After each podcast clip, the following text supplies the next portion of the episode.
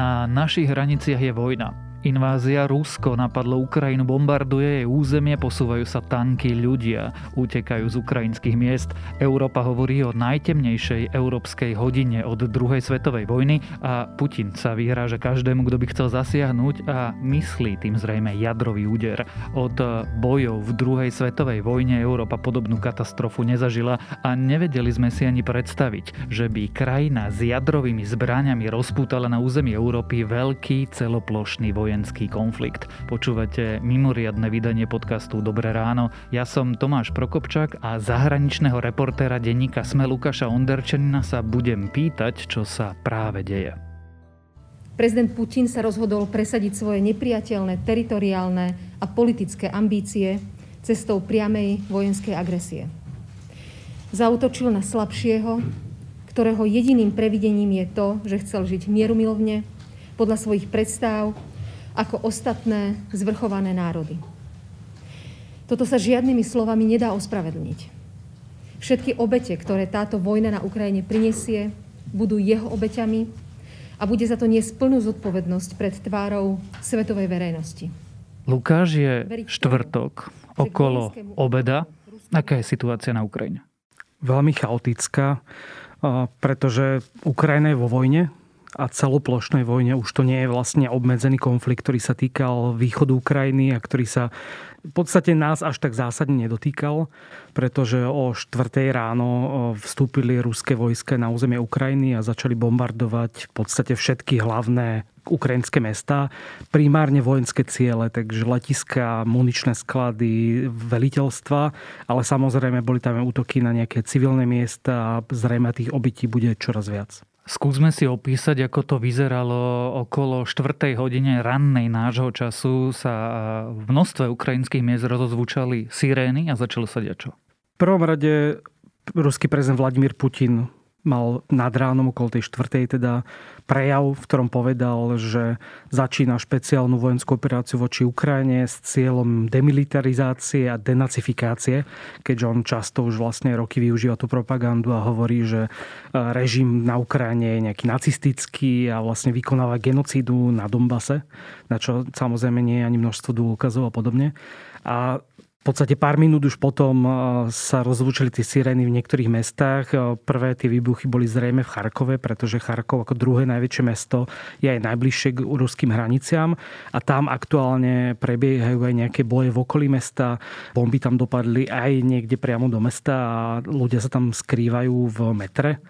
Ja som sa rozprával teda s jedným chalanom, s ktorým som sa v Charkove pred mesiacom, pred troma týždňami, keď som tam bol stretol, ako sa on správa. A vraví teda, že ráno ho zobudili práve tie výbuchy, bol si nakúpiť vodu, bol si vybrať peniaze z bankomatu, lebo na to sa tam veľmi dlho čaká. A teraz zvažuje, čo ďalej. Či sa skrývať, alebo či utekať. Sú tam veľké zápchy, pretože ľudia v podstate zo všetkých veľkých miest utekajú smerom na západ. Takže naozaj je to chaos, či už informačný, pretože nevieme, čo sa presne deje, aké ciele sú zasiahnuté, z ktorej strany vlastne tie vojska prichádzajú. Takže naozaj veľmi chaotická situácia, ktorá sa extrémne rýchlo vyvíja. Ak eh, hovoríš o príchode vojsk, eh, už vidíme aj tanky, vidíme pozemnú inváziu?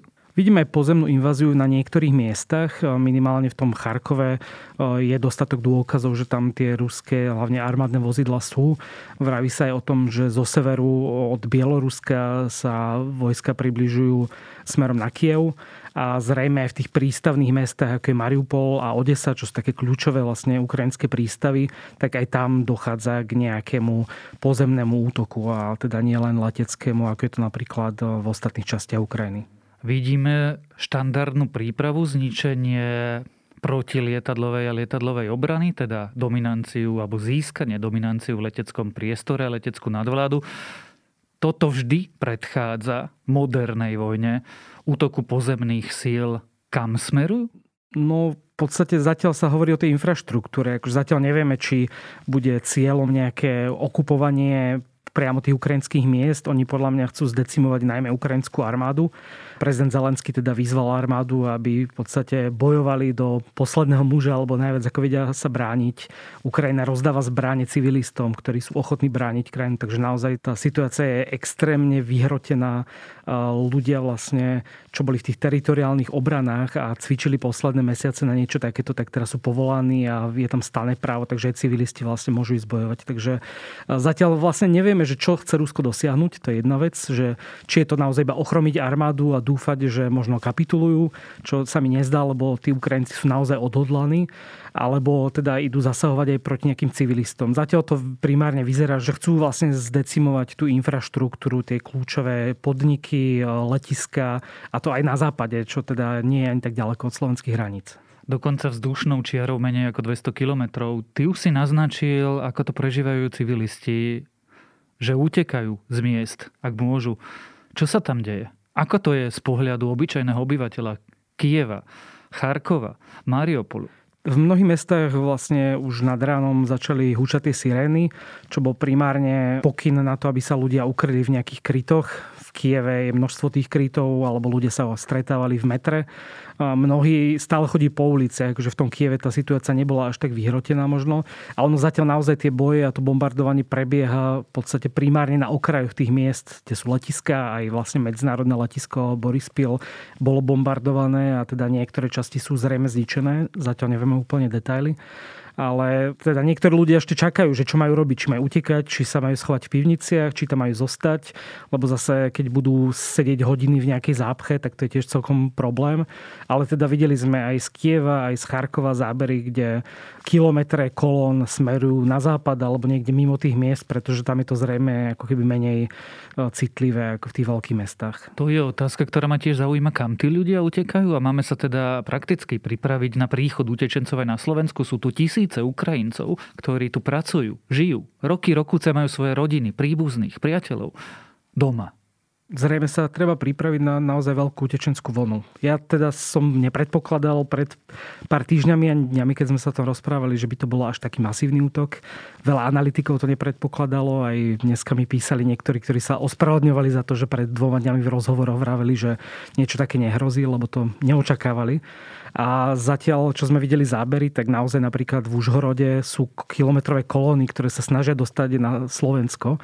To znamená, že predtým ten rozdiel bol, že kým sa bojoval na Dombase, tak tá Ukrajina je tak veľká, že množstvo ľudí sa presunulo do iného regiónu.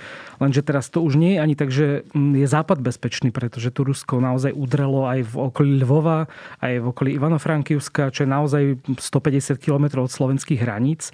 A tým pádom podľa mňa chceli rozosiať ten chaos, že nikde nie je bezpečne a tým pádom aj tí ľudia budú sa snažiť utekať čo najviac na západ a teda aj na Slovensko. Čo zase nie je také jednoduché. Už e, mi písali nejakí ľudia, či sa zatvárajú hranice, že tam je chaos, nevedia, či sa vôbec dostanú cez hranice. Takže je to veľmi ťažké. Predpokladám, že do Polska bude tiež veľká emigrácia, lebo v Polsku predsa len tá ukrajinská diaspora je naozaj veľkou proti tomu Slovensku. O utečeneckej kríze sa určite ešte budeme veľa rozprávať v niektorých budúcich epizódach Dobrého rána, ale zostaňme teda pri situácii. Ty si naznačil, že nevieme, kde sa Putin zastaví? No nevieme, lebo vlastne nikto nepredpokladal, že niečo takéto sa môže stať. On, pokiaľ boli tie hlavné scenáre, tak sa vždy vravelo o tom, že po uznaní tých separatistických republik na východe bol taký najpravdepodobnejší scenár, že naozaj môže zautočiť na tú zvyšnú časť Donbasu, ktoré je pod kontrolou, alebo bola pod kontrolou ukrajinskej armády, ale to, že zautočí vlastne z troch smerov aj na tie hlavné mesta, na tie najväčšie mesta, bol naozaj jeden z tých akože extrémnych scenárov, aj keď teda Spojené štáty na to upozorňovali niekoľko mesiacov alebo týždňov, že sa to môže stať, čo nakoniec teda asi mali pravdu naozaj ale tiež neviem, či by sa dalo povedať, že sa nezastaví niekde na hranici, e, že či Slovensku niečo hrozí, to už nechám na iných analytikov. Ale no ale teda... to je pre mňa úplne dôležitá otázka. Nebudem sa ťa pýtať, či sme v konflikte, lebo e, sme. Nebudem sa ťa pýtať, či sme vo vojne s Ruskom, lebo sme, aj keď je vedená inými prostriedkami a má hybridný charakter. Ale môžu tie tanky pokračovať? Môže Putin sa nezastaviť na hraniciach a pokračovať do Polska, Litvy, na Slovensko? Môže, ale tým pádom by to znamenalo, predpokladám, že svetový konflikt, lebo zatiaľ, čo stále teraz sa to týka Ukrajiny a na to bude samozrejme riešiť, ako na to môže reagovať, ale mm, není ich povinnosťou ako keby pomôcť vojenskej Ukrajine. Ako náhle by sa to týkalo Pobaltia, Polska alebo Slovenska, tak je povinnosťou ostatných členských štátov ochraňovať a tým pádom zautočiť. Čo by teda vypuklo, predpokladám, že svetový konflikt. Takže samozrejme nedá sa to vylúčiť. Zase hovoríme o nejakom možno extrémnom scenári, ale teda aj ten dnešný bol scenár veľmi extrémny. Ako reaguje na to a ako reaguje Slovensko, keď už vidíme príchod ľudí z Ukrajiny? Teraz aktuálne bolo rokovanie, myslím, že ministerstva obrany a bezpečnostnej rady a hovorí sa o nejakej tej posilnenej prítomnosti vojsk NATO z ostatných krajín, takže dá sa predpokladať, že na Slovensko príde viacero vojakov z okolitých štátov, ktorí vlastne pomôžu chrániť tú hranicu a určite tie presuny budú v celej tej východnej Európe masívne, pretože na toto vlastne neboli asi pripravené ani jednotky NATO a ten pomer vojakov proti Rusku je naozaj výrazne menší zatiaľ takže určite to budú vojenské presuny a nejaká vlastne posilnená prítomnosť tých e, vojsk. A potom, čo sa týka politiky, tak zatiaľ sa väčšinou rokuje, pretože samozrejme aj lídry celého západu to odsudili. Dokonca aj takí, ktorí sú pomerne proruskí, vrátane myslím, že Miloša Zemana a Viktora Orbána, tak naozaj kriticky posudzujú celú tú situáciu a kritizujú Putina. Takže Putin nemá až tak veľa spojencov a môže to vlastne znamenať celý tento zásah takú geopolitickú katastrofu pre samotné Rusko, lebo málo kto verí, že to bolo až tak premyslené, ako by sme možno videli v nejakých predchádzajúcich útokoch. To znamená čo? Práve hovorí, že Putin zošalel? Mm, je možné, že už sa na nemôžeme pozerať ako na racionálne zmýšľajúceho. To je to, čo mi dneska podal jeden z analytikov, že včera, keď sme sa rozprávali spolu a robili sme rozhovor, tak vychádzal z toho, že má nejaký plán a nejakú stratégiu a dnes už si tým nie je istý, že on naozaj aj tou izoláciou, ktorou vlastne v posledných mesiacoch sa obklopoval iba ľuďmi, ktorí mu na všetko pritakali a bol väčšinou sám alebo aj kvôli covidu, tak zrejme už nemá také vojenské stratégie, ako by sa dalo povedať, alebo že nevychádzajú z toho rácia a tie kroky na Ukrajine nedávajú vo všetkom úplne logiku. Nebudem sa pýtať nejaký dlhodobý výhľad, nebudem sa pýtať ani na geopolitický výhľad, ale opýtam sa ťa, ako to bude vyzerať na Slovensku. Čiže čo? Máme sa pripraviť na nové utečenecké tábory a máme sa pripraviť na rozsiahle vojska v okolí Čiernej nad Tisou a Humenného a východnej hranice, ktoré budú strážiť tú hranicu? Zrejme tak to bude vyzerať. Minimálne aj na tú utečenskú vlnu sa treba pripraviť.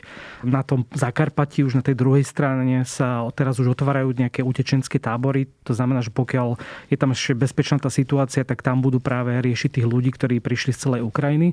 Ale áno, treba vlastne rátať s tým, že aj slovenská vláda bude musieť reagovať na to, že tých ľudí, ktorí žiadajú o azyl alebo iba nejakú možno doplnkovú ochranu na pár týždňov, nemusí to byť azyl, tak bude výrazne pribúdať a vidíme to vlastne aj tým, že tam tie desiatky kilometrov dlhé kolóny už dneska sú v okolí Užhorodu. Vieme aspoň odhadnúť, dokedy to bude trvať?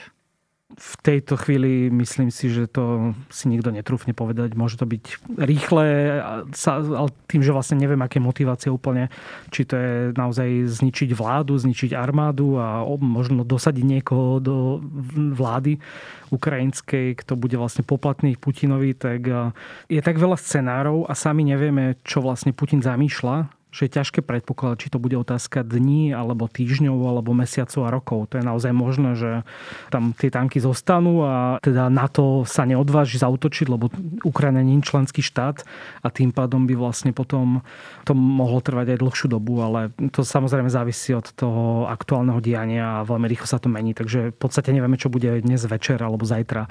Takže sa to bude vyvíjať. Tak my budeme len dúfať, že Putin sa nerozhodol zautočiť aj na NATO a rozpútať tak globálny konflikt.